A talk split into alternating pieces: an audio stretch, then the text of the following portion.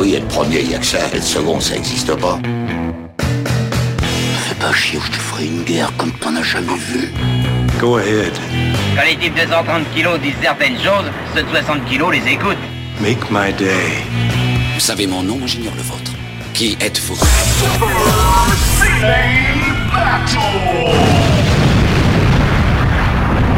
Le second, c'est un con. Super Ciné Battle, c'est le podcast où nous établissons le classement ultime du cinéma. Nous prenons vos listes que vous nous adressez pour les classer du meilleur au pire afin d'obtenir la liste ultime. Sauf que cette fois-ci, c'est un épisode un peu spécial. On s'est dit, on va pas attendre deux semaines avant de revenir. Ce coup-ci, hop, une semaine après, on est là, on est dans la place. Et on a même récupéré un invité pour ce numéro spécial. Puisque nous allons parler de Mission Impossible. À mes côtés, j'ai Plugin Baby, alias Stéphane Boulet. M'entends-tu Stéphane? Eh bien écoute, je t'entends très bien Daniel. Bonsoir euh, tout le monde. Euh, voilà, bah effectivement comme tu l'as dit, on a un invité. Bon, faut, faut quand même, je, je tiens à m'excuser par avance, on a pris celui qu'on trouvait, hein, celui qui, qui voulait bien. Donc euh, soyez pas trop exigeants non plus sur la qualité de l'émission. hein. Mais en même temps, et son ESTA est terminé, il a été rejeté sur sol français, donc on est très content d'avoir parmi nous Benjamin François, alias Quix. Et oui, bonjour, euh, bonjour les auditeurs de Super Ciné Battle qui ne me connaissent certainement pas, car euh, les, les audiences de, de Super Ciné Battle et d'After Eight sont complètement disjointes. C'est des gens trop très différents. Parce que After Eight, After Eight, c'est un public de haters, alors que Super Ciné Battle, c'est uniquement des cinéphiles, tu vois. Pas du tout les mêmes. Oui, évidemment. Et nous ne hatons pas du tout ici. Jamais. C'est pas Et le donc- genre de la maison. Non. Jamais. Bah, la, la preuve, regarde le classement de Hook. Si vous étiez haters, il serait vachement plus bas. Euh, oui, oui. Ah, oui. alors, alors, je vais t'expliquer un truc. Oh là là, ça Le y est. cla- le Daniel classement qu'on fait-. Le classement, Non, non, le le relance classement qu'on fait, c'est la vérité. La vérité absolue. C'est la vérité absolue. Et, et nous, nous ne sommes pas cette vérité. Nous sommes juste les humbles messagers Exactement. Ouais. qui gravons dans le marbre cette vérité. C'est tout. Et nous t'avons invité à partager ce moment. Ce moment. est-ce que, je- est-ce que je parle assez comme un preacher c'est pas mal, c'est pas mal. C'est Ski- c'est Skippy le grand gourou quoi. Alors, alors, mes bien chers frères, nous sommes réunis aujourd'hui pour parler de Et mes bien Mission chères sœurs, Impossible. hein, ne sois pas, ne sois pas aussi ostra- ostracisant, Daniel. Non, mais bien- oui, bien sûr. Non, non, mais bien chers frères, vous deux. Euh, parce que, puisque, comme dirait Tom Cruise, you complete me. Voilà. Euh, nous allons parler de Mission Impossible. Juste avant, on rappelle le, on rappelle juste pour nos auditeurs habituels que nous, nous allons dans la semaine, dans l'épisode de la semaine prochaine, passer aux années 70. Oh là là. Eh oui. Et donc, Eh oui. toute nouvelle liste, on fait, on en profite juste pour faire un, un petit rappel. Vous pouvez nous envoyer des listes. On n'en a pas encore à l'heure où nous enregistrons. Et alors, euh, bah, c'est très simple. C'est trois films par liste. Euh, un titre si vous voulez donner une thématique. Et on vous fait confiance parce que vous, franchement, vous, euh, vous avez toujours plein de bonnes thématiques en ce moment. Vous êtes assez drôle. Et vous l'envoyez à supercinébattle@gmail.com. Donc profitez-en. Il n'y a pas encore de liste. Les vannes sont ouvertes pour nous envoyer euh, des listes 70s. Et comme on, on l'a dit dans l'épisode précédent, euh, c'est pas la peine de nous mettre euh, que Star Wars. Ou que le parrain. Voilà. c'est- Voilà, auquel paraît parce que il y a du Kubrick, il y a, Il y a du Bruce d'autres Lee, films à l'époque. Hein. Il y a du James, il y a du James Bond, il y a, il y a vraiment, il y a vraiment de. Il y a de du cinéma japonais aussi. Il y a, il y a du De Niro, il y a du, il y a du Clint Eastwood. Enfin vraiment, vraiment, juste, juste pas mettez pas Star Wars à toutes les listes s'il vous plaît. Et, euh, et donc voilà, balancez, balancez vos listes, on vous attend. Mais donc là, nous allons classer les missions impossibles. Ça va être un peu plus bref. Pas besoin de nous envoyer des listes missions impossibles parce que il y en a cinq. C'est bon. On a vite fait le tour de la question, ouais. C'est un mini-zode. Ouais, on va pas classer, on va pas classer les, les, les épisodes de la série non plus. Et donc, on va commencer tout de suite par 1996, Mission Impossible de Brian De Palma. Eh oui, Brian De Palma, euh, très grand réalisateur qui, euh, à l'époque de, de Mission Impossible, est complètement au creux de la vague. Euh, il venait de sortir L'Impasse, un gigantesque chef-d'œuvre dont on a parlé dans une précédente émission, mais qui n'avait pas du tout marché. Il s'était fait conspuer par toute la presse, etc. Euh, le bûcher des vanités, c'était pareil, c'était un véritable flop. Enfin, les années 90, c'était compliqué pour Brian De Palma. Et Enfin, euh, C'est moins compliqué que les années 2000 de Brian De Palma, hein, mais Quelles années 2000 de Brian Palma Euh, Voilà. Et euh, il se trouve que justement Tom Cruise euh, a des velléités de devenir producteur pour gérer lui-même le, le- le navire amiral de, de sa carrière, qui est Tom Cruise. Et donc il cherche un, un projet pour se lancer dans la production avec sa partenaire Paula Wagner. Ça tombe sur Mission Impossible. Et, et justement, au détour d'une conversation chez, chez Spielberg, il, euh, il- il- il a l'idée d'engager Brian De Palma euh, pour faire ce film-là parce que bah, il a quand même confiance dans le bonhomme parce que le type quand même sa filmographie qui parle pour lui et que Brian De Palma a besoin de faire un gros film populaire donc finalement les intérêts de tout le monde se retrouvent et ça donne donc le premier Mission Impossible Et euh, il faut dire qu'ils prennent pas mal de euh, largesse avec le, le la série initiale. oui c'est Ah moins bah, dire ouais, Les, les fans avaient hurlé à l'époque, oui. ouais, ouais. tout à fait Je- je- ma maman était très fan de la série. Elle m'a dit mais qu'est-ce que c'est que ce film? Bah déjà Jim Phelps donc le héros emblématique de la série Meurt et, dès euh, le c'est le début. méchant Ouais, meurt déjà, dès le début et- meurt dès le début. voilà. Et en fait, c'est le méchant. Bon, le film a, Voilà. le film a 20 ans, donc c'est un spoil, mais bon, désolé les gars. Et, et encore, c'est un spoil, c'est-à-dire que le, le, le, le twist est révélé au milieu du film. Enfin, c'est même pas le, le, tenant et les aboutissants du film, en fait. Et c'est là où finalement je trouve qu'il est bien conçu. C'est que la révélation en elle-même, ce n'est qu'un pivot scénaristique pour amener Oui. vers la suite. Il C'est en fait pas- l'alpha et l'oméga du, du truc, quoi. Exactement, c'est pas très grave et ça gâche pas le plaisir. On sait qu'il y a un méchant qui tire les ficelles, on sait pas qui, et en fait, ah, en fait, c'était Jim Phelps. Bon, c'est pas Et surtout, je sais pas si tu te rappelles, c'est que le, c'est révélé non pas parce que le méchant il dévoile son plan, etc. C'est révélé parce que Tom Cruise comprend, Ouais. en fait, Tout le plan fait. du méchant. Et ça fait une énorme différence. Et euh, et puis on peut on peut le dire, c'est que c'est un vrai film bien réalisé quoi. Ah bah, c'est oui. vraiment Brian De Palma très très maîtrisé qui arrive presque à canaliser euh, Les- Tom Cruise. Les dix premières minutes, les dix premières minutes, c'est du chef-d'œuvre, tout simplement. Bah, les 10 premières minutes, en plus, ces 10 premières minutes, c'est du pur épisode de Mission Impossible. euh, Ah, ouais, enfin, ouais. La façon de gérer l'espace, euh, toute l'équipe éclatée et en même temps toute coordonnée, rassemblée par le montage, euh, c'est super bien fait. Enfin, c'est et c'est pour le coup très euh, très empreint de la série euh, jusqu'au moment de la trahison, évidemment, où toute l'équipe se fait désinguer, ce qui n'arrivait pas. Mais oui, c'est et puis et t'as plein de scènes cultes. Enfin, la scène de l'infiltration à la CIA de l'anglais. C'est pareil, c'est un truc, j'ai déjà dit, mais c'est un truc moi j'adore dans les films, c'est quand les films quand le film réalise qu'il a une scène forte et qu'il prend le temps de la, de, la, de la dérouler plutôt que de zapper à autre chose. Et là, c'est le cas, c'est-à-dire que les, les- il- ça a vraiment de l'ampleur, il y, a, il y a toute une mécanique, toute une, une- un suspense, etc. Enfin, c'est, ça- il me fait monter la sauce, il fait monter la sauce, ça, enfin, ça prend vachement au trip et, euh, et au final, la scène, elle te, elle te marque, quoi. Et la, la qualité de la réalisation euh, fait que le film a très bien vieilli. Euh, je l'ai revu l'année Il y a la dernière. photo aussi qui est super. C'est- C'est la c'est le c'est le directeur photo habituel de de De Palma, c'est euh, Steven euh, Steven Edgeburn, mais qui est vraiment genre euh, l'entente parfaite quoi. Et il donne il donne un blockbuster, il donne vraiment cette patte un peu un peu film d'auteur quoi. C'était vraiment un croisement film d'auteur et Et Et blockbuster film quand même, parce que voilà, la, la scène finale. Alors tu vois, il y, a- il y a des trucs qui, euh, Ah qui ont un peu moins bien vieilli, genre utilisation Ouais, un fin, peu grand ouais. guignolesque d'internet au tout début.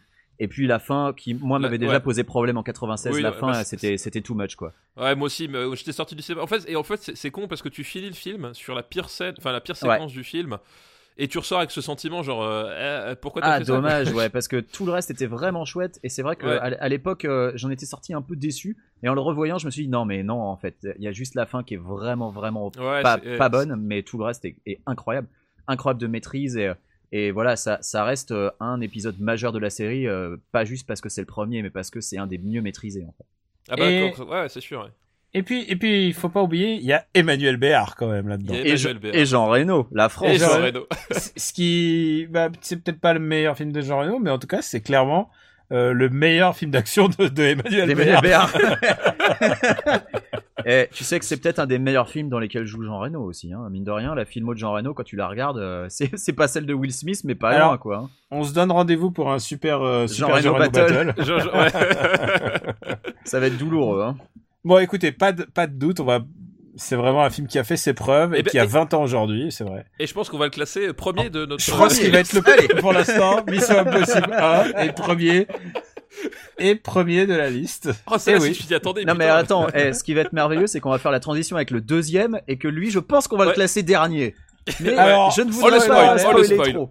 Ah, Alors, on va dire que déjà que Mission Impossible 2 est est moins bon et il est deuxième. Mais et- on non, va mais- expliquer maintenant pourquoi. On va expliquer pourquoi. Alors, il y a D'abord raison- la musique de Hans Zimmer.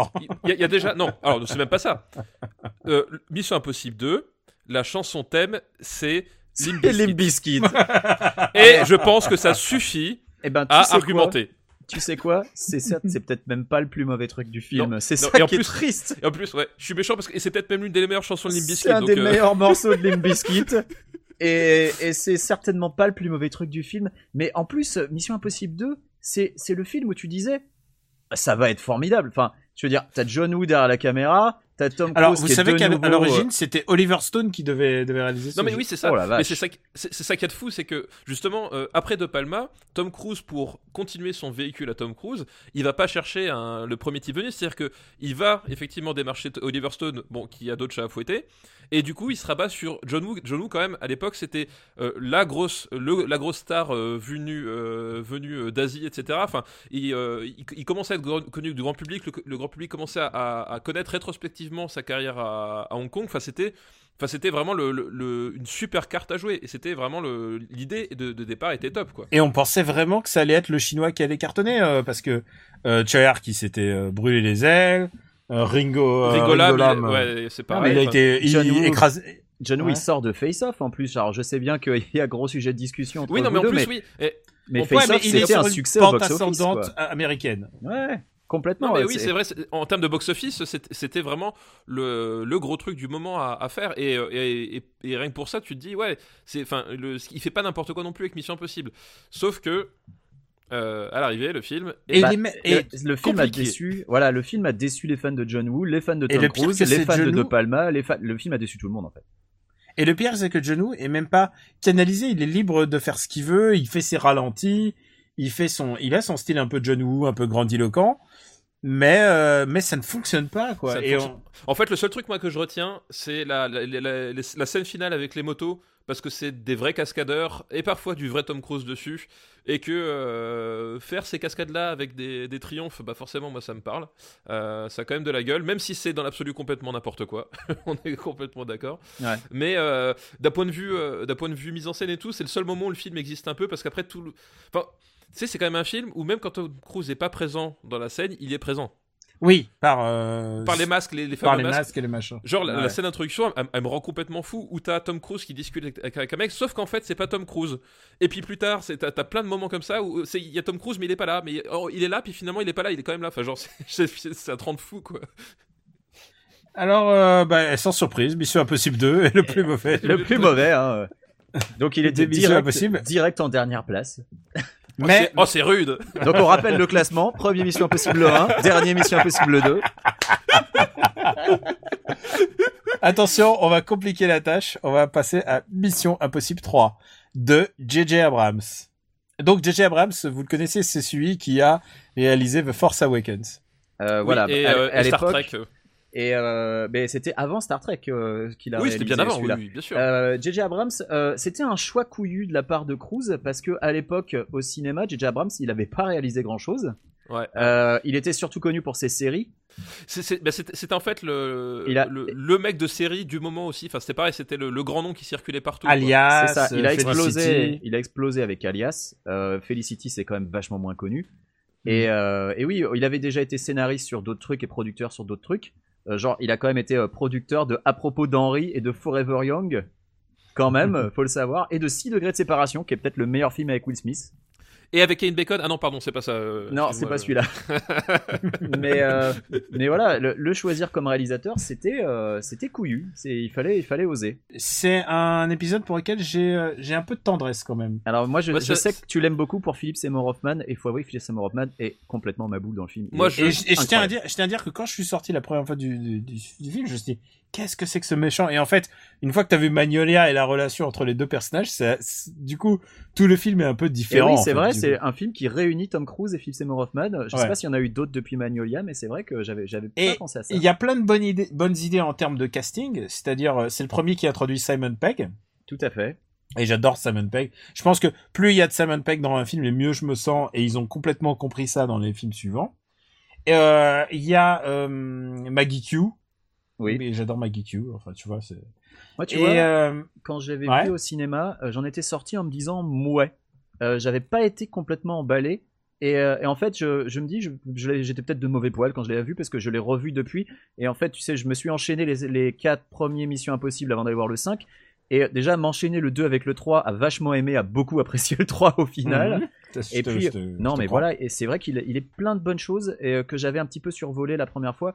Euh, la scène du pont est quand même complètement ma boule. Euh, en Euh, termes tu le d'action. pont, c'est celui Attends, où- le, pont, tu- le, le moment où ils font le mauvais remake de True Lies, c'est ça que tu- dont tu parles Eh ben Moi, moi, je, attends, que moi, c'est- je- non mais moi, je trouve moi, cette est moment- super, moi. Tu je- parles de l'évasion je hais ce film. Tu je parles hais de ce film. Tu parles Ah de l'évasion Ah oui. Non, je parle Je de la scène sur film le pont que- avec les avions qui euh, qui euh, qui défoncent le pont. euh, Ouais, elle est géniale cette Elle est scène. incroyable Oui, cette c'est- scène. Sauf qu'on l'a- on l'avait vu il y a 15 ans auparavant dans True Lies et que c'était 10 fois mieux.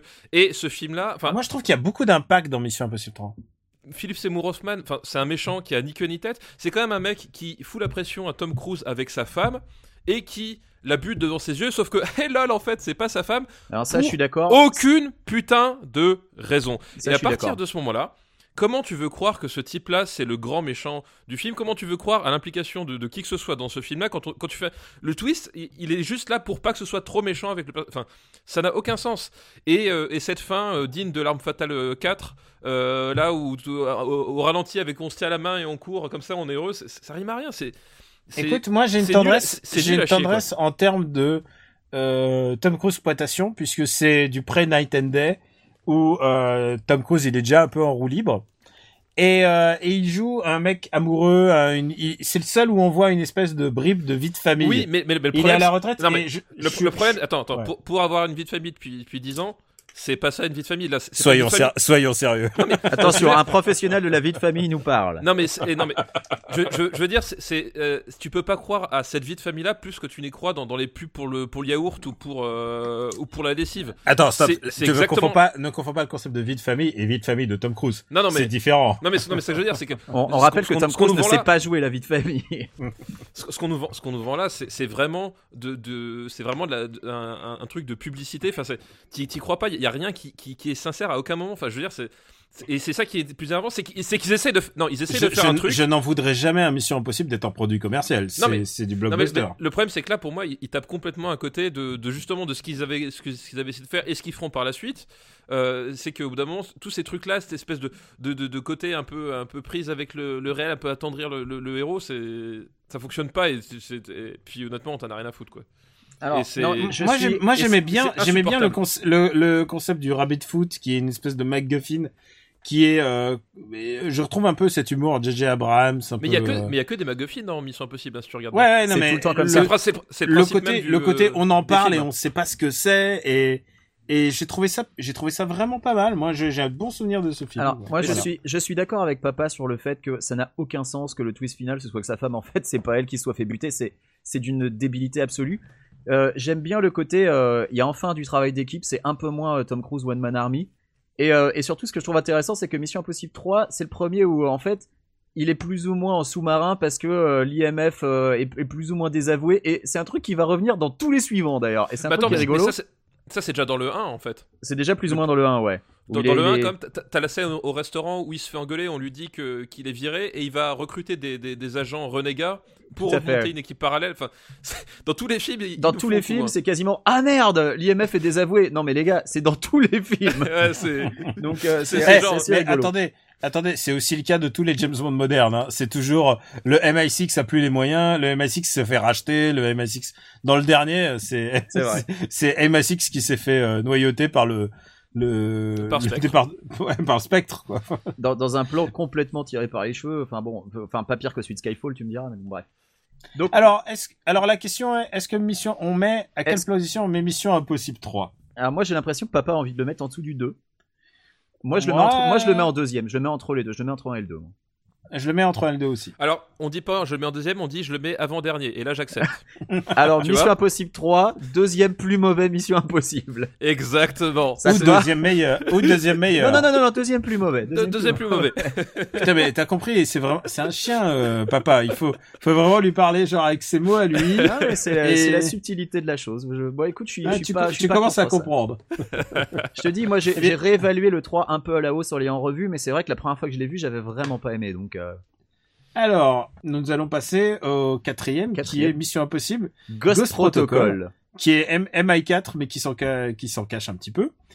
Et, euh, et alors là, on a un film vraiment compliqué puisqu'il est réalisé par Brad Bird. Ouais. Et, et c'est le premier film live de Brad Bird, un grand réalisateur à qui l'on doit juste euh, Iron Le géant Giant, de fer. Le Ouais. géant de fer, Qui est- voilà. Qui est très très haut classé dans notre top. Les Indestructibles aussi, qui, qui est quand même pour moi un des meilleurs Pixar euh, qui été fait. The Incredibles. Alors moi, j'ai- pas mal d'objections sur Incredibles, mais c'est un film extraordinaire. Alors, j'ai bien aimé euh, Incredibles, mais pareil, c'est pas dans mes Pixar préférés, Incredibles. Pour Ouais. moi, c'est un Pixar mineur, Incredibles. Bon, allez, Mais je mecs, on que- sait tous que vous adorez Cars 2, c'est bon, quoi, la ramenez pas. hein. Euh, putain, non, attends, par contre, j'ai vu Cars 2 et j'ai détesté Cars 2. Je Ah, ne sais pas si tu as vu Cars Moi 2. aussi, par je l'ai vu, c'est le problème. Oh là là, quelle catastrophe. Quelques moments où j'ai bien aimé Cars 2. Oh là là. Euh, et, Ouais, moi aussi, quand il y a le générique de fin qui défile. euh, et, et je suis pas fan par contre de son dernier truc qui s'appelle Tomorrowland. Ouais, mais parce que, parce que tu n'es pas fan de mon ami Damon Lindelof qui a écrit le script. Ouais, mais je pense que dès Oh, que je vois Damon, merde. Damon Lindelof, je me dis putain, il y a un problème. Et, et je vous le dis en ce moment, je suis en train de regarder sa nouvelle, sa dernière série là, les Leftovers. euh, Leftovers. Oh là là, et tu vois, c'est du Lindelof tout craché. Ça n'a aucun sens, aucun Moi, sens. j'en entends que Ah, du bien de The Leftovers. Ah, mais les mecs, c'est pas des êtres humains normaux, c'est c'est c'est consternant. Bon, Bon, revenons à, re- à Ghost, Ghost Alors, Protocol. On rappelle que Ghost Protocol, c'est une énième façon de dire l'IMF euh, a été euh, complètement. Euh, voilà, c'est un ça. truc. a euh, été en sabordé voilà. et ils vont ils vont être encore passés en sous-marin. Oui, ils- ils activent Voilà. le fameux Ghost Protocol ouais, qui, qui, est, qui est censé les, les, les protéger euh, Hmm. de, des actions euh, au, au- au grand jour. Quoi. Voilà. Et euh, Tom Cruise a peut-être compris que euh, il commence à prendre de l'âge et donc du coup il se fait une vraie équipe. Et euh, à ses côtés il a Jeremy Renner. Et si, si vous sentiez que Jeremy Renner va prendre le va reprendre la main dans les épisodes suivants, vous aviez tort parce que c'est comme Tom Cruise le le roi de la Ouais, fête. Mais- Son personnage, Jeremy Renner, Renner, moi j'ai un gros problème avec son personnage en fait. Ouais. Euh, Jeremy Renner, moi, ce que je trouve formidable avec Jeremy Renner, c'est que c'est que personne ne l'aime. c'est c'est le personnage, c'est le personnage qu'on essaye de t'imposer comme héros, mais ça marche jamais. On rappelle que c'est Ouais. Hawkeye dans Ouais. Avengers, donc euh, que le traitement de Hawkeye dans les films Avengers est, est nul, le mec sert à rien. Tu sais qu'il devait mourir dans, dans Avengers 2 et finalement le, le studio ils ont fait Hmm, non finalement on va prendre plutôt euh, Hawkeye parce que Hawkeye on a les droits alors que Quicksilver ça va être la Ça va merde être compliqué, plutôt ouais. Quicksilver Euh, dans Mission à quoi Impossible, ça tient hein, la vie parfois dans Mission Impossible, le mec sert à rien à tel point que pendant tout le film, tu te demandes si c'est pas un traître. Et on rappelle qu'ils ont quand même essayé de rebooter la franchise Bourne avec ouais, Jeremy Renner, et que ça a été un échec phénoménal au point qu'ils ont rappelé Ouais. Matt Damon. Non mais voilà. Jeremy Renner quoi, le pauvre. J'ai rien de personnel contre lui, mais euh, mais c'est moche. Non, mais non plus, mais, mais comme tu dis, c'est un, un personnage qui, qui est posé là où ils ils font monter tout un enjeu sur. euh, Tu sais, c'est un personnage torturé, mais pas trop. Mais alors qu'on s'en fout en plus. Il a fait des choix difficiles, mais en fait, euh, pas du tout. C'est complètement désamorcé aussi. Et, et en fait, on s'en fout, effectivement. Et c'est Et oui, du Et dans, truc, dans euh, le 4, en fait, voilà, dans le 4, il y a la, donc la, l'ex-femme de Tom Cruise qui s'est fait, euh, qui s'est fait frigidériser, comme on dit dans le, dans le milieu. Euh, la petite amie Sauf dans le non. frigo. Sauf que non, et qu'en fait, Jeremy Encore une Renner fois, est putain, mais plus ou moins sérieux responsable. et que, mais non, mais c'est vraiment foireux. Euh, Ouais, c'est c'est le même genre de truc un peu foireux où tu te dis, mais. enfin, en fait, c'est super, surtout bizarre de, de se dire, ouais, je, me lancer dans un truc un peu, un peu sombre, un peu, un peu, tu vois, un peu rugueux, puis au final, tu, tu fais, non, mais tout ça, c'était une vaste blague. Tu fais, alors euh, et oui mais alors avec ça, Dan. ça ça va être le leitmotiv de la série moi il y a moi je regarde les petits détails les amis Euh, je trouve qu'il y a plus de Simon Pegg déjà c'est encore mieux Ouais. et et que et que c'est l'épisode qui joue le plus avec les clichés Mission Impossible en les retournant par exemple quand il s'agit de faire un masque parce qu'il faut infiltrer quelque chose Oui, le truc qui foire, ouais. Le truc foire, ils ont pas le temps de faire le masque et tous les trucs, tous les gadgets ça, foirent voilà. dans celui-là. Ça, c'est le gimmick du film. Le film, comme a dit Daniel, est problématique et bourré de défauts, mais je l'aime bien parce que j'aime le fait que aucun de leurs plans ne fonctionne. Et c'est ça qui est absolument génial. C'est vraiment le, le gimmick du film. Ils ont des plans à tirer par les cheveux que dans les précédents épisodes, ils marchent. Et là, il y en a aucun qui fonctionne. Et donc, ils se retrouvent à devoir improviser en permanence. Et ça, j'ai trouvé ça cool. Rassure-toi, dans le suivant, il remarche après et Ouais. les trucs Dans- deviennent dans le de suivant, plus ça en plus remarche. Et puis t'as cette séquence de fin aussi dans le, dans le parking automatique, euh, tu sais, Qui dans est, l'espèce qui est de- assez folle. J'ai bien aimé qui, ouais, qui- cette séquence qui de fin. visuellement et c'est un setup qui est complètement maboule parce que voilà en fait c'est une baston entre, entre deux personnages sauf que c'est des, des parkings automatiques donc les- t'as des bagnoles qui sautent qui remontent qui redescendent etc et euh, et, Et alors que le méchant donc- est giga nul, hein, moi je trouve. et, le méchant par contre est, est nul à chier C'était qui déjà? Bah voilà. C'est- C'est Et ça, je c'est sais tu, pas. tu ne t'en souviens même plus. C'est pas c'est pas Michael Nyqvist là, Nyqvist, Nyqvist, je, je, je sais même pas je sais même pas qui c'est je sais même pas son plan je sais même pas le nom du Mais personnage si Michael Nyqvist, c'est celui qui joue euh, Millennium. Ah oui, exact, c'est ça. Oui, Et il est dans John Wick aussi. Oui, oui.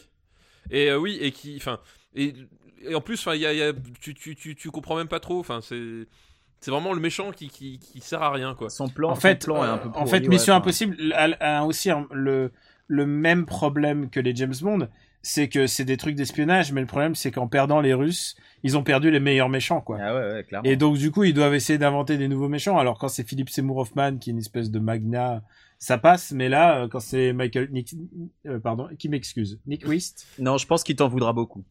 Déjà, t'es en train de dire que son perso est nul et tu sais même pas prononcer son nom. Et il y a un autre, et il y a un autre, et il y a, non non, mais je, je vais, je vais l'effacer au montage. Et il y a un autre truc, il y a un autre truc qui, qui me bluffe à chaque fois, c'est que Tom Cruise de plus en plus se dit que ce qui intéresse les, les téléspectateurs, c'est la perf. Et il est de plus en plus dans la perf dans les Missions Impossibles, puisque dans celui-là, il est pendu au vide en train de se, avec ses machins à ventouse sur un grand immeuble de Dubaï. Ah ouais, ouais. Et, Cette et scène ça, ça assez- va de, Cette scène est assez folle d'ailleurs.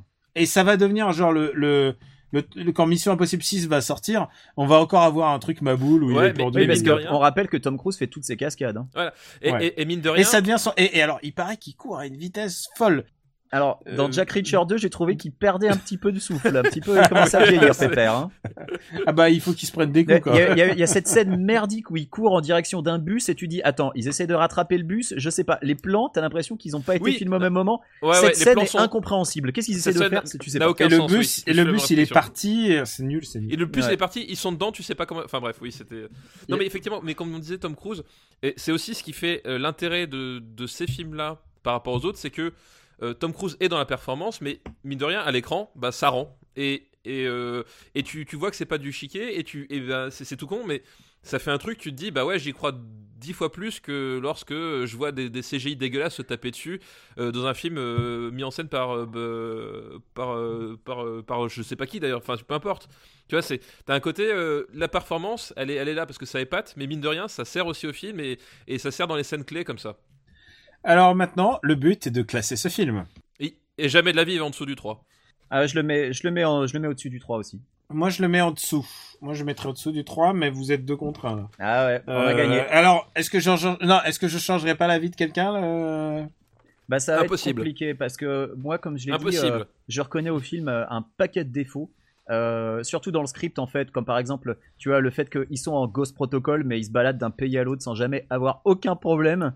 Euh, c'est dans celui-là qu'ils ont Ouais. un, un wagon Eh, de train c'est Bruce rempli- Wayne, c'est Bruce Wayne, il peut faire ce qu'il veut. C'est dans celui-là qu'ils ont un wagon de train rempli d'équipements ultra secrets et sur lequel ils tombent euh, limite par hasard ou c'est dans le 3, je sais plus.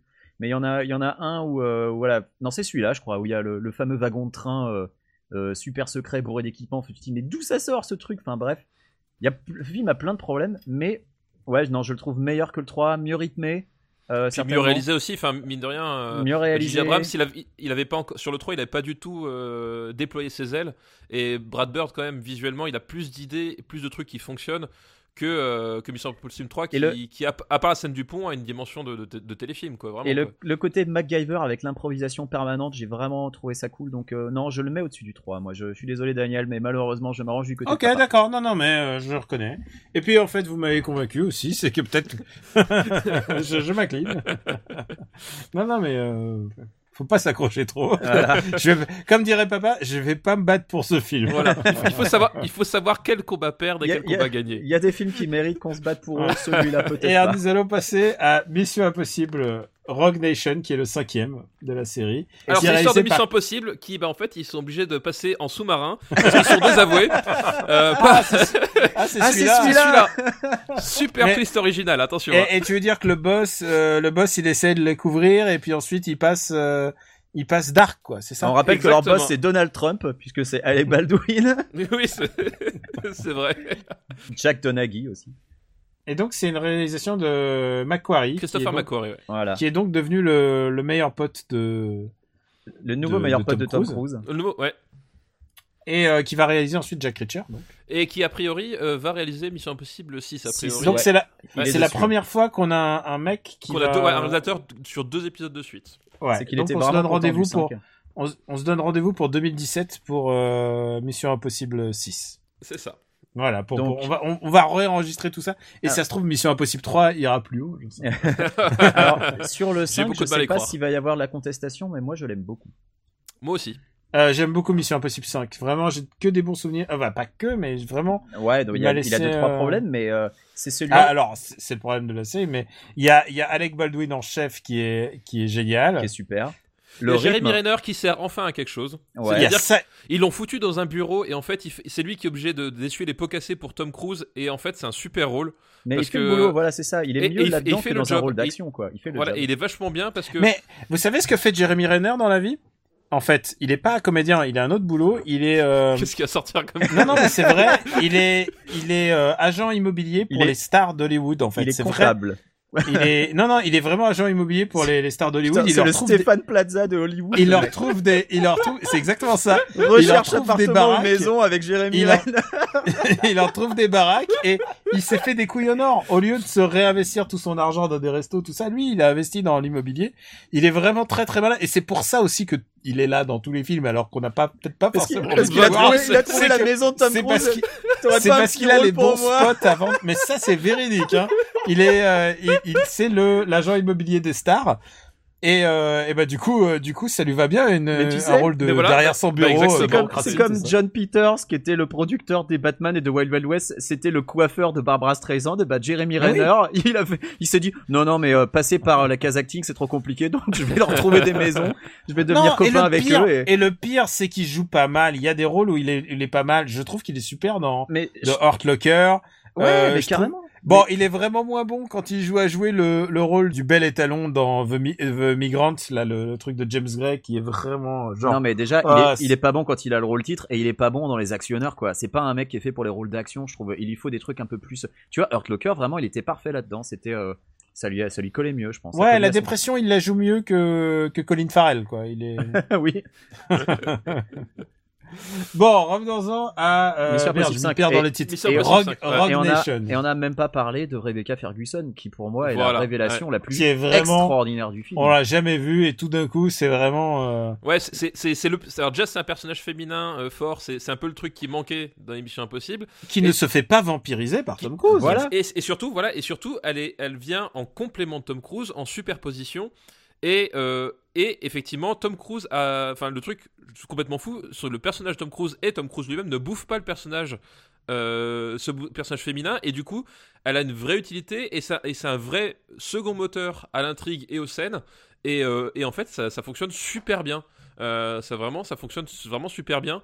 Elle a, elle a aussi son lot de scènes qui sont vraiment cool. Enfin, leur rencontre déjà, euh, c'est une scène que moi personnellement Ah, j'adore. cette scène est formidable. La scène est, est vraiment formidable. Ouais. Alors que, alors qu'au début, tu te dis, ouais, c'est encore être une scène Tom Cruise à- à- en torse nu. Ok, c'est bon, on a compris l'histoire. Parce qu'il en est fait, torse nu évidemment. Parce qu'il est torse nu, et, mais ça tourne complètement différemment, et justement, et elle prend vachement l'ascendant sur lui à ce moment-là, et euh, ses premières surprises, t'es là, tu fais waouh, que- que- qu'est-ce qui se passe, et ça fonctionne super bien, et pendant tout le reste du film, leur relation ne se dégonfle pas, et, euh, et ça, c'est vachement bien, quoi. Et ouais, ouais, je suis entièrement d'accord avec tout ce que tu viens de dire. Elle tient la barque même quand, quand évidemment Tom Cruise c'est lui qui sauve la, qui sauve, euh, Qui sauve la mise à la fin, mais- qui saves the day, mais mais elle a toujours du répondant. Elle est pas Elle, demoiselle euh, en détresse euh, inutile euh, et, et j'espère Elle vraiment. met des coups de pied, elle Et, met et des elle coups- sauve est Tom. Cruise aussi. Et elle sauve qui Tom Cruise. vie. C'est elle qui sauve Tom elle Cruise mine de rien. Ouais. Euh, plusieurs fois même. Ouais, Ouais. plusieurs fois, deux fois, je crois, Ouais. en tout. hein. Et il y a la scène en haut de l'opéra qui est vraiment Oui. super à. Vienne. Oh là là, cette scène est incroyable aussi. Ouais, vraiment très Ah, vraiment, c'est du, c'est du beau cinoche. euh, Puis en plus, elle est vraiment pendant tout le début du film, t'es là genre, est-ce que c'est une gentille, est-ce que c'est une méchante? Elle joue vraiment bien euh, c'est vraiment bien foutu. Moi, euh, j'espère vraiment qu'elle aura encore un, un gros rôle dans le 6, qu'elle se fera pas frigidériser euh, dès le début. Euh, je devrais Oui, dire qu'on mette Franca, Jeremy Renner dans le frigidaire à la rigueur, mais pas tu elle, vois, quoi. je, je devrais dire qu'elle se fera pas Franca potentérisée euh, comme pour les gens qui ont vu euh, la série Bourne comprendront. Euh, parce que vraiment, c'est un super personnage et, euh, et je, je l'adore. Et il y a un truc qu'on n'a pas dit, c'est quand même, c'est qu'il y a toujours les mêmes n'importe quoi euh, de d'espionnage, quoi. C'est-à-dire, Ah c'est ouais, ouais, toujours bah alors là, euh, lors, lors, euh, le Mission Impossible, il, il se fait détruire, et il y a cette scène débile où il doit chercher une clé USB sous l'eau dans une base secrète. ah ouais, mais elle est en formidable cette retenant scène. sa en retenant sa respiration pendant trois minutes. Et avec parce des peut bras. pas prendre, on peut pas prendre de métal parce que sinon, sinon tout va exploser. Ouais, vraiment, elle est, c'est une scène, genre, la, la motivation et la manière d'écrire cette scène est grotesque et Mais la mise en scène et la mise en scène par Mais contre voilà. est top. C'est Et- une pure scène de cinéma parce que, comme tu l'as Voilà. dit, c'est grotesque, mais c'est un peu comme, euh, comme le, le jeu vidéo qui est fait pour un jeu vidéo pour pas être réaliste. Bah là, c'est pareil, c'est une scène qui n'a aucun sens, mais qui, d'un point de vue réalisation, fonctionne incroyablement bien avec ces trucs qui tournent là. euh, ça, ça rend tellement bien à l'écran que Oui, et- je m'en fous que ça soit pas crédible en fait. C'est tellement cool. Euh, Tom Cruise s'est entraîné avec des plongeurs pour tenir sa respiration plus de 3 minutes mais, euh, alors, pour, pour, pour, que, pour tourner la scène. Et d'après. on lui a dit Ouais. qu'il y avait un truc qu'on a- qui s'appelle le montage qu'on a inventé euh, depuis environ euh, 120 ans qui permet C'est ça qui est génial, c'est que. C'est que la Le- la légende scène- raconte qu'il a vraiment tenu sa respiration, tu vois. Ouais, euh, c'est que la scène est montée et tout ça, mais mais qui paraît qu'il tire 6 minutes. Genre, c'est c'est Tom Cruise quoi, le mec qui écrit sa légende Bah, au fur et à mesure des des, des stunts. Et d'ailleurs, on peut pas au début on du peut film pas, quand on peut pas parler du voilà de du truc où il est il est accroché à un avion qui décolle. ça, tous les trailers l'ont montré en long, large et en travers. Ils ont bien mis en avant que c'est bien lui et et ce qui est génial, c'est que Simon Pegg fait les vannes à côté et c'est vraiment et, et voilà, c'est qu'il y a une bonne osmose à ce moment-là et c'est normal que d'ailleurs c'est une Mission Impossible qui a rapporté le plus d'argent euh, euh, depuis, je crois. hein. C'est Ouais, vraiment le plus gros carton. C'est un, épisode qui réinvente pas la formule, mais qui l'applique vraiment impeccablement, quoi. En fait, je trouve moi c'est l'épisode le plus équilibré dans la mesure où euh, euh, il a il a des il a des enfin, c'est- on est, on est- dans, dans tous les cas on n'est jamais face à, des- à un- un- du grand cinéma complet, mais c'est peut-être celui qui a le moins de faiblesse ou en tout cas le moins de faiblesse le moins longtemps. Euh, parce qu'on parlait par exemple du premier. Euh, Le, le- le premier, le, le dernier tiers est vraiment embarrassant à cause de, bah, des effets spéciaux, du fait que t'as as un hélicoptère dans un train avec un TGV. Enfin, il y a, il y a- Ouais, ouais. Là, là, t'as t'as plusieurs passages où tu peux, tu peux pinailler, etc. Mais si tu le prends sur la globalité, finalement, c'est celui où t'as le, le sentiment que c'est, plus, euh, C'est constant, quoi. C'est, c'est plus constant en termes de, en termes de qualité, parce qu'en en termes d'intensité, c'est bien varié aussi. Enfin, tu vois, il y a, y a un côté, euh, c'est, peut-être le, le- le plus complet, on va dire entre guillemets, euh, le plus, plus, plus tenu sur la longueur. je Ouais, trouve, et le, le rythme est vraiment bon, ouais, voilà, parce que il y a des moments où tu t'as une grosse scène d'action, tu dis bon, allez, euh, là, on va se reposer un peu, et pas forcément, en fait, ça peut enchaîner sur autre chose qui t'emmène ailleurs. Hmm. Non, vraiment, c'est un film qui est, qui est vraiment Et puis ça voyage aussi, putain. Et tu voyages. Putain, on en a beaucoup parlé quand même de ce film. Euh... Mais je pense que c'est parce qu'on va le classer haut, hein, si tu veux. Ouais, et, et il faut dire un truc, c'est que Mission Impossible 6, c'est un peu la même équipe, quoi. Ça va être le même réa. Faut que, moi, il y a un truc qui est important, je pense, dans la série, c'est la montée en puissance de Bad Robot, de la société de production de J.J. Abrams. Ouais, tout à fait, oui. Je pense que euh, je pense que Star Wars tel qu'il a été re- tel qu'il a été fait l'épisode 7 mais aussi euh, Star Trek n'aurait pas été possible sans le Mission Impossible de JJ Abrams. C'est-à-dire c'est il a vraiment marqué cette montée en puissance Ah oui, de, sûr, ouais, de ouais, ce style de réa quoi. Ouais, tout à fait, tout à fait. Oui, Et, un euh, peu, un et peu il a- malin, Il a, un affiné son style, si tu veux. Regarde, moi je, moi je fais partie des gens qui soutiennent Super 8 parce que dans Super 8, il y a des moments de bravoure dans la réalisation. Il y a des plans qui sont maboules dans Super 8 et qui montrent que J.J. Abrams peut avoir son style, a des vrais talents de réalisateur que je ne retrouve pas chez Joss Whedon parce que je suis un gros hater. Mais voilà. euh, Ah mais il est, il est, il est, il est clair. J.J. Abrams, pour moi, il y a même pas photo. Il est clairement meilleur réalisateur que Joss. Enfin, il y a on, même est, pas on débat. est d'accord. Même pas. Mais Mais pourtant, je suis pas après, un, un, un Whedon gros a d'autres talents. Whedon est, Whedon est bon pour les, pour les ensembles cast, si tu veux. Whedon est bon pour sur les... ce genre de sur ce genre de, de grosse production, euh, c'est toujours mieux d'avoir un grand réalisateur avec une grande vision, mais souvent c'est pas le cas et souvent ils se font dicter euh, la loi par des, des grands par des Ouais, bien studios. sûr. Ouais, ouais. C'est toujours intéressant de voir qui c'est qui arrive à mieux. Et voilà, exactement. Et dans ce cas-là, t'es content d'avoir J.J. Abrams. T'es ouais, Tout à t'es content d'avoir J.J. Abrams ou par exemple tu vois les mecs qui ont fait euh, Captain America 2 euh, je trouvais qu'ils s'en étaient bien sortis par rapport aux contingences de studio. C'est peut-être un de mes films Marvel Les frères que Russo. j'apprécie Ouais, ouais. Ouais, les frères Russo, euh, je trouvais que c'est celui où ils s'en sortaient le bien, quoi. Et parfois, c'est intéressant de voir comment tu t'en sors bien et surtout comment tu te fais pas vampiriser toi-même par Cruz. Bah, Mais encore et une fois, aussi- euh, et là aussi, je pense que Cruz est très discipliné. Je crois qu'il sait, il connaît exactement l'intérêt du film. Bah, il, il- t'as l'impression que, ouais, il, il- t'as l'impression qu'il connaît le cinéma aussi et qu'au bout d'un moment, et qu'il qu'il sait, contrairement à plein d'acteurs, que le- finalement le travail d'un réalisateur, c'est pas d'être juste là pour dire euh, action et couper. Et que, euh, au bout d'un moment, il, enfin, il a des choix. Enfin, on, on l'a vu là dans, dans l'émission euh, Impossible, euh, cinq, cinq réalisateurs différents et à chaque fois des choix qui sont pertinents parce que euh, même si j'aime, enfin, il y a dans le hein, des, des, des- choix mais qui sont- quand même. qui sont pertinents en termes de en, en termes euh, à la fois de, de marché c'est-à-dire euh, voilà le, le business mais aussi en termes de, de- de mise en scène il y, il y avait à chaque fois une idée quelque chose de derrière qui pouvait être exploitable parfois ça foire parfois ça foire pas ok mais euh, Je pense que là où il aurait été vraiment audacieux, c'est au lieu de prendre euh, Macquarie pour un, un deuxième Mission Impossible, moi j'aurais engagé Fred Cavaillé. Euh, qui... Fabien Antonente. Non, Fred Cavaillé qui vient de réaliser Radin, mais en même temps il réalise des beaux petits actionneurs à la française. Et euh, voilà, Ah, ça non, sort- mais, non mais t'imagines, il, il serait allé chercher Alfonso Cuaron, ça aurait eu de la gueule. Ah ouais, Mais- putain. Vous savez, pour Mission Mais je crois Impossible que Cuaron, 7, il, euh, il c'est pas le genre à, il pas le genre à accepter ça. bah Ah, attends. Quaron, il a fait un Harry Potter, hein, il pourrait Oui, tout à oui, fait oui. faire un Mission Il- il a- Impossible. hein. Il, il, a, il a fait l'époque, mais je, je crois pas qu'en ce moment il soit dans cette optique-là. Enfin, en tout cas, on verra bien, mais ça aurait eu de la gueule, quoi. Ouais. Ouais. Bon bah alors où est-ce qu'on va classer ce Mission? Bon, je pense que vous le préférez à Ghost Protocol. Ah non, Euh, moi, oui, je, moi, je le mets, moi je le mets premier, hein, si tu veux. Je, je réfléchis Ah, même toi pas. tu es premier. Ah ouais ouais parce que quel que soit je, je le premier le premier Mission Impossible est très bon mais ce dernier tiers vraiment inférieur fait que euh, tu, tu restes sur une, une espèce de, de goût amer dans la bouche alors que le, Ouais, le ouais, c'est dernier en date Eh ben il est- écoute, je il suis d'accord avec toi. Moi, je je, pense moi, que- je, moi, je suis d'accord et aussi, et, et- et je pense que enfin, la, la mise en scène de De Palma est plus puissante que celle de Macquarie, alors que j'adore Macquarie. ah oui je suis d'accord Mais- aussi Mais le dernier tiers du premier est trop En fait, embarrassant. le, le premier c'est tiers vraiment non. le premier tiers du premier Pourtant, il y a Emmanuel Béard, les mecs, soyez Ouais, gentils. Oui, Bah oui, mais elle non, est mais- pas à poil. Mais il y, a, voilà. Em- il y a Emmanuel et le premier tiers du premier Mission Impossible file des leçons de cinéma à tous les autres Ouais, bien sûr. mais Ouais. le problème c'est ce dernier tiers qui est vraiment problématique et du coup euh, ça fait que j'aime mieux le cinquième au final sur la, Ouais, sur la longueur ouais. Bon alors, résumons.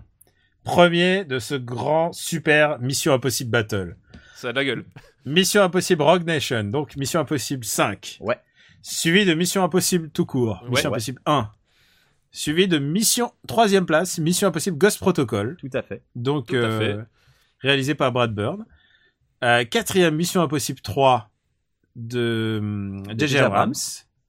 Et dernier, quelle surprise pour Mission Impossible 2 De du pauvre John Woo qui qui, qui Je- Je sais pas si des gens le second c'est un con là c'est la place du mort là. Ouais, ouais, bah non, mais le, le second, de toute façon, est, est généralement euh, considéré par à peu près tout le monde comme le plus faible. Je sais pas s'il y a eu des tentatives de réhabilitation de Mission Impossible 2. Faudrait que je regarde. Non, quand même. Même, enfin, même pour, même, même pour moi qui suis un, un grand fan de John Woo euh, devant l'éternel et, et, et devant ses travers, c'est C'est difficile, hein. C'est vraiment compliqué. Mais c'est vraiment- c'est plus un film de studio qu'un film de John Woo. Il a pas réussi à imprimer sa patte. Bon, Ah, il y a les oui, colombes et les mais- fusillades, mais euh, Mais en fait, c'est là que tu vois finalement que que aussi peut-être que John Woo il avait il avait je pense qu'il avait dit tout ce qu'il avait à dire et que euh, euh, tu vois enfin pour moi dans tous les toutes les carrières de réalisateurs ou même d'artistes t'as as un point de non retour où, où le mec il continue parce que c'est son métier. Dis-toi qu'il a fait a- Wind Talkers après avec Nicolas Cage. non mais c'est ça.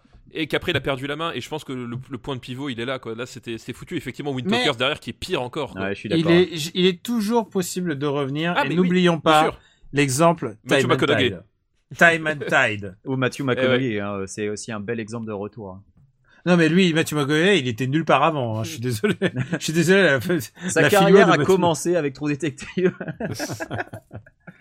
Bon les amis sur ce classement, euh, je pense que c'est c'est le bon moment pour faire une euh, pour faire une petite reco. Oui. Et si possible en rapport avec Tom Cruise. Et en l'honneur à notre guest. Allez papa, lance-toi. Bah le guest c'est pas moi hein, c'est Quicks hein. Le gars, c'est Ah moi, du c'est merde, c'est vrai, c'est vrai. il est chez moi tu vois c'est Merde, c'est parce qu'on vient d'enregistrer After Eight où Eh oui. on a gardé cet ordre. Bon, écoute, je me lance, allez, pour la Vas-y, peine. fais-le pour la peine. Euh, écoute, moi, je vais re- recommander simplement euh, The Iron Giant, quoi. C'est euh, réalisé par euh, Brad Bird. C'est un des plus grands, c'est un des plus grands films d'animation de l'histoire. Euh, voilà, tout simplement. J'ai ouï dire qu'il était plutôt bien classé dans le plus grand podcast de liste des années 90. euh, Tu veux dire celui où tu parles en ce moment ouais. Ah oui, c'est ça, voilà. On s'y perd, hein. Le, le Robotics Podcast Universe devient trop complexe. Oh, il y en a que deux, ça va. Et donc, euh, et surtout un, un podcast par semaine. Mais, c'est avec mais tous- tous voilà. les spin-offs et ces guests là euh, qui sont toujours les mêmes, c'est pour ça qu'on s'y perd. Attends qu'on ouvre la, la, la- On n'a pas beaucoup de budget guests. aussi, donc on prend ce qu'on a. hein. Bah ouais. On prend les mecs Le pas taxi. chers. hein. le taxi déjà pour t'amener. Papa, euh, bah on va laisser Quicks parler en dernier puisqu'il veut nous faire des surprises. Et Bah ouais, oui, exactement. C'est une surprise. Euh, Vas-y, balance la tienne. Et toi. ben moi, Marocco, bah, c'est simplement le premier film de Christopher McQuarrie, euh, dont j'ai déjà dit beaucoup de bien là, euh, qui s'appelle Way of the Gun. C'est avec Ryan Philippe et euh, Benicio del Toro. C'est un film très très bizarre, vraiment. C'est l'histoire de, de deux espèces de, losers qui se retrouvent à faire un job à, à- escorter une femme enceinte qui est la mère porteuse d'un couple de riches, mais évidemment les choses se passent pas comme prévu. C'est un film qui est joué d'ailleurs par Juliette Lewis, la mère porteuse. Et euh, c'est un film qui est vraiment très très bizarre, qui a un rythme super particulier. Euh, mais tu sens déjà le bon réalisateur en devenir, c'est-à-dire qu'il y, a- des séquences qui sont vraiment super réussies, et euh, t'as un côté que tu retrouvais dans Jack Reacher, parce que c'est lui qui a fait Jack Reacher, et que tu retrouves aussi un peu dans, Mission Impossible 5, mais c'est un peu plus gommé. C'est- un réalisateur qui a beaucoup d'ironie dans sa mise en scène, et qui, et passe vraiment par des moyens de mise en scène, c'est-à-dire que par l'utilisation du contre-champ ou du contre-temps, euh, au niveau de, de- de la rythmique et du jeu des acteurs. Et tu retrouves beaucoup ça dans Way of the Gun. Et, euh, et pour moi, la, la- la scène d'intro, je l'adore. Enfin, en fait, c'est- juste les, les deux héros qui discutent devant le bar, mais qui finissent par se faire tabasser parce qu'ils sont trop cons. Et la scène de fin qui est complètement baboule, qui part dans tous les sens. Enfin, c'est voilà. C'est un film très bizarre, euh, mais que j'aime beaucoup. Et puis, bah, il tombe dans la thématique, donc je vous recommande de le regarder. Tu, tu as prononcé le mot Ryan Philippe, qui est qui, Oui, j'étais obligé. qui a déclenché les, les tous les rires les rires de ta part lors du précédent euh, Super Ciné Battle, puisqu'on là. en a parlé dans Souviens-toi l'été dernier. Oui, c'est ça? exactement, c'est ça, c'est ça. Et ça. tu, tu as déjà dit Souviens-toi. qu'il était Philippe. dedans, dis donc. Ouais. C'est fou. Et Benjamin François, quelle est ta recommandation? Alors, est-ce que vous pouvez me citer beaucoup de jeux vidéo Mission Impossible? Euh, Il y a le. Alors, je les connais. Enfin, j'en vois un, je vois la jaquette, mais je connais pas son nom. Euh, Alors, mais- c'est c'est assez compliqué parce que, mine de rien, pour une franchise à y avait succès celui sur comme, euh, comme 64 celle-là, voilà, aussi. et ben, il y en a eu globalement trois, on peut même dire trois et demi. Euh, le plus récent, c'est Mission Impossible Opération Surma sur Xbox, PS2 et GameCube, euh, qui est euh, une histoire inédite qui reprend Ethan Hunt, mais c'est pas de celui-là que je veux parler, donc on s'en fout. Il y a eu le Mission Impossible sorti en 1998 qui adapte le premier film, euh, qui Ouais, est sorti sur, euh, sur N64 et Sur PlayStation 64, voilà. C'était ces deux-là que je connaissais, moi. qui ensuite a été porté sur Game Boy Color, mais genre deux ans plus tard, c'est pour ça que je disais trois et demi. Et le tout premier film, euh, le tout premier jeu Mission Impossible, celui donc que Ah je oui. veux recommander Sur NES. Voilà, oui, qui est bien sorti sûr, en bien 1990 et qui lui parle de la série d'origine avec Peter Graves et qui est un jeu Ouais. Konami mine de rien Tout à fait. ouais. euh, et, euh, et dont le, le lead programmeur était euh, Nobuhiro Matsuoka qui ensuite se fera connaître parce que c'était le lead programmeur sur euh, sur Goemon Gambare Sur Goemon, ouais. et sur Parodius et Pop and Twinbee, donc mine de rien, un gars qui a quand même un CV sympa, euh, même si je pense qu'il a quitté Konami après, euh, dans, dans les années 2000, parce que euh, son CV ne va pas au-delà de 2000 où il a bossé sur ISS 2000. Donc euh, je ne sais pas ce qu'il fait depuis euh, ce, ce- ce- ce jeune homme. Euh, il était aussi QA sur Bayou Billy, donc j'aurais beaucoup de choses à lui reprocher. Mais bon, bref, euh, le premier film, le premier jeu, putain, je vais pas y arriver. Ce premier jeu Mission Impossible est donc un, un jeu de Konami en, en vue de dessus, euh, qui est extrêmement sympathique parce que tu diriges trois personnages différents C'est ça. ouais, ouais. qui ont tous des capacités complètement différentes et il faut switcher. Tu peux switcher à n'importe quel moment.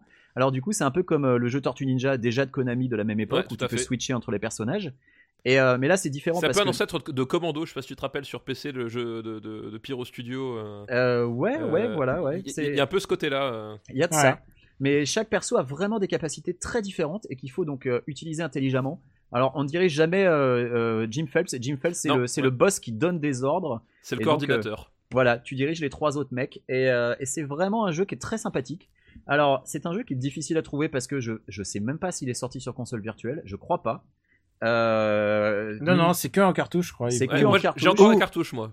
donc du coup Ou difficile chez ton à cousin trouver. en émulateur, bien sûr. Ouais. Voilà, donc euh, écoute, c'est un jeu qui date de 90, qui n'est jamais ressorti, sur lequel Konami doit même plus avoir les droits parce que les droits de Mission Impossible Indie, c'est perpète qu'ils les ont perdus.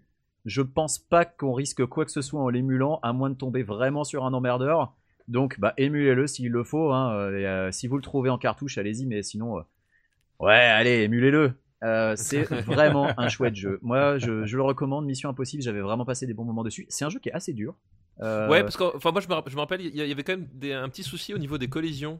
Euh, bah, c'est c'est pas parfait. Euh, mais quand, c'est un- Notamment quand tu utilisais une arme ou des choses comme ça, il y avait des moments où, euh, où genre, bah, tu, tu, oui, voyais, c'était problématique. tu, oui. tu voyais, tu voyais que l'épaisseur de l'ennemi c'était un pixel, donc si t'étais pas sur le pixel qu'il fallait, t'avais- de temps en temps t'avais ton flingue, euh, enfin c'était assez Et- ubuesque, mais voilà. Et puis, euh, il y, a, il y a de l'infiltration, il faut, pas, faut, faut le souligner. C'était euh, Konami en 90 déjà, faisait de l'infiltration.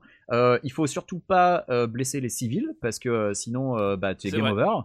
Donc bref, C'est le nombre de game vraiment over eu comme ça, putain. c'est Ah ouais, non mais C'est c'est vraiment un jeu chouette, donc je vous invite à revisiter, euh, qui est dans le thème. C'est une très bonne reco, euh, mon ami Quix. Voilà, merci. Et bah, bah écoutez, c'est la fin, c'est la fin de ce de ce mini-zode. Évidemment, c'est une liste un peu plus courte, mais en fait, vous savez quoi? On a plein d'idées de listes comme ça qu'on pourrait faire. Vous savez quoi? Un Euh. mini-zode qui dure 50 minutes, honnêtement on, vous, on vous a pas volé, là, sans déconner. Et, et non, mais, et c'est dire si c'est compliqué les autres fois. hein. Ouais. J'imagine. On a on a plein d'autres idées en tête, n'est-ce pas Euh, Une certaine série de films qui sort en fin d'année, n'est-ce pas? Oui, je sais pas, Voilà. un truc, je, je ne sais plus, ah, un truc Ah. ah, avec des gens bizarres. Encore un truc Avec de des- nerd pas connu. Ouais, Voilà. un, petit truc Avec- underground. Avec des locteux de l'espace qui mettent des hoodies. Voilà. Et voilà. Et, euh, et ben donc, on vous remercie de votre fidélité. Tu, tu veux dire que tu veux faire un Super Ciné Battle sur Mac and Me, mais il y a eu un seul film d'ailleurs. Je remercie d'abord vous deux, les gars. Euh, vous deux, euh, parce que l'un a participé à After Eight et l'autre a participé à Super Ciné Battle. Que euh, c'est pas toujours facile avec le décalage horaire. Parfois, il peut avoir des problèmes de. Ah, des fois, il y a des mecs qui arrivent 45 minutes en retard, je te dis pas, eux, c'est les pires. Ouais. Intolérable. Il peut avoir des problèmes d'horloge. Il peut. Et ah, le pire, c'est les mecs qui ont des familles. hein, Ça, je te Ah, mais putain, jamais disponible, toujours relou quoi. Putain, les pères de famille professionnels. Heureusement, heureusement qu'ils ont des vacances. 6 mois par an, 6 mois par an. ah putain, enfoiré. Et euh, bah écoutez, euh, ça me touche beaucoup que vous ayez pu faire ces épisodes avec moi. Et euh, mais je remercie aussi les auditeurs. Merci de nous suivre. Vous êtes de plus en plus nombreux.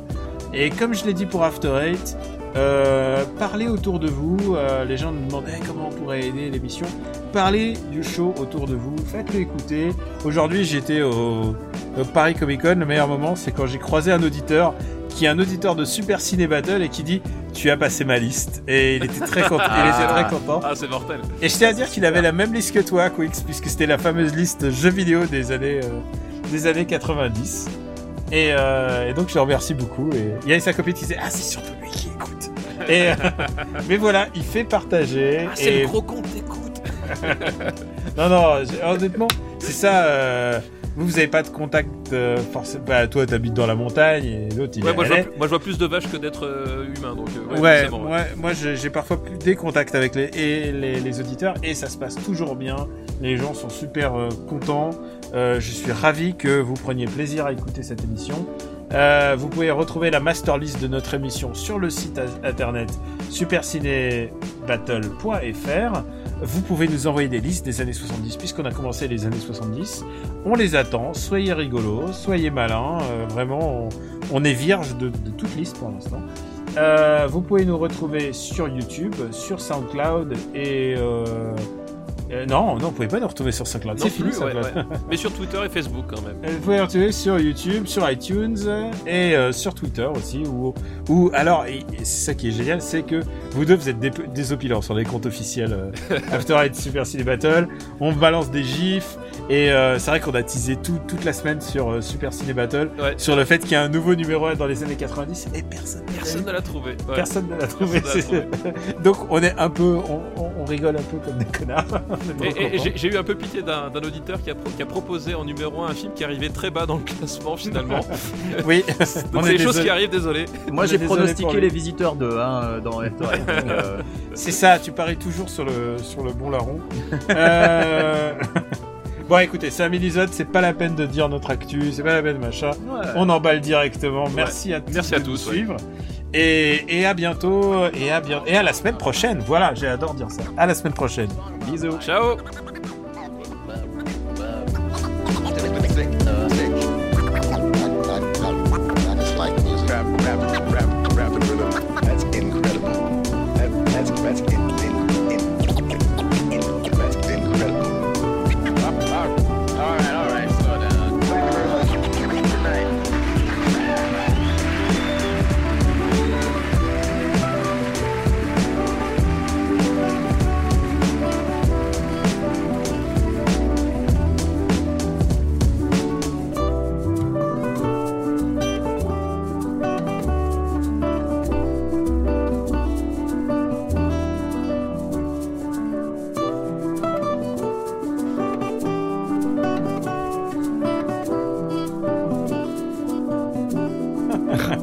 qu'il est en train d'enregistrer comme un bâtard depuis bien 5 Bah ouais, moi, euh, j'attendais à avoir au moins un truc qui est sortable sur le en bonus, Ouais, mais man- là, il y a- manque de bol, on n'est pas sortable. Ouais, il y a on n'est rien pas qui est sortable du tout. sortable. On n'est pas Il y a sortable rien d'utilisable.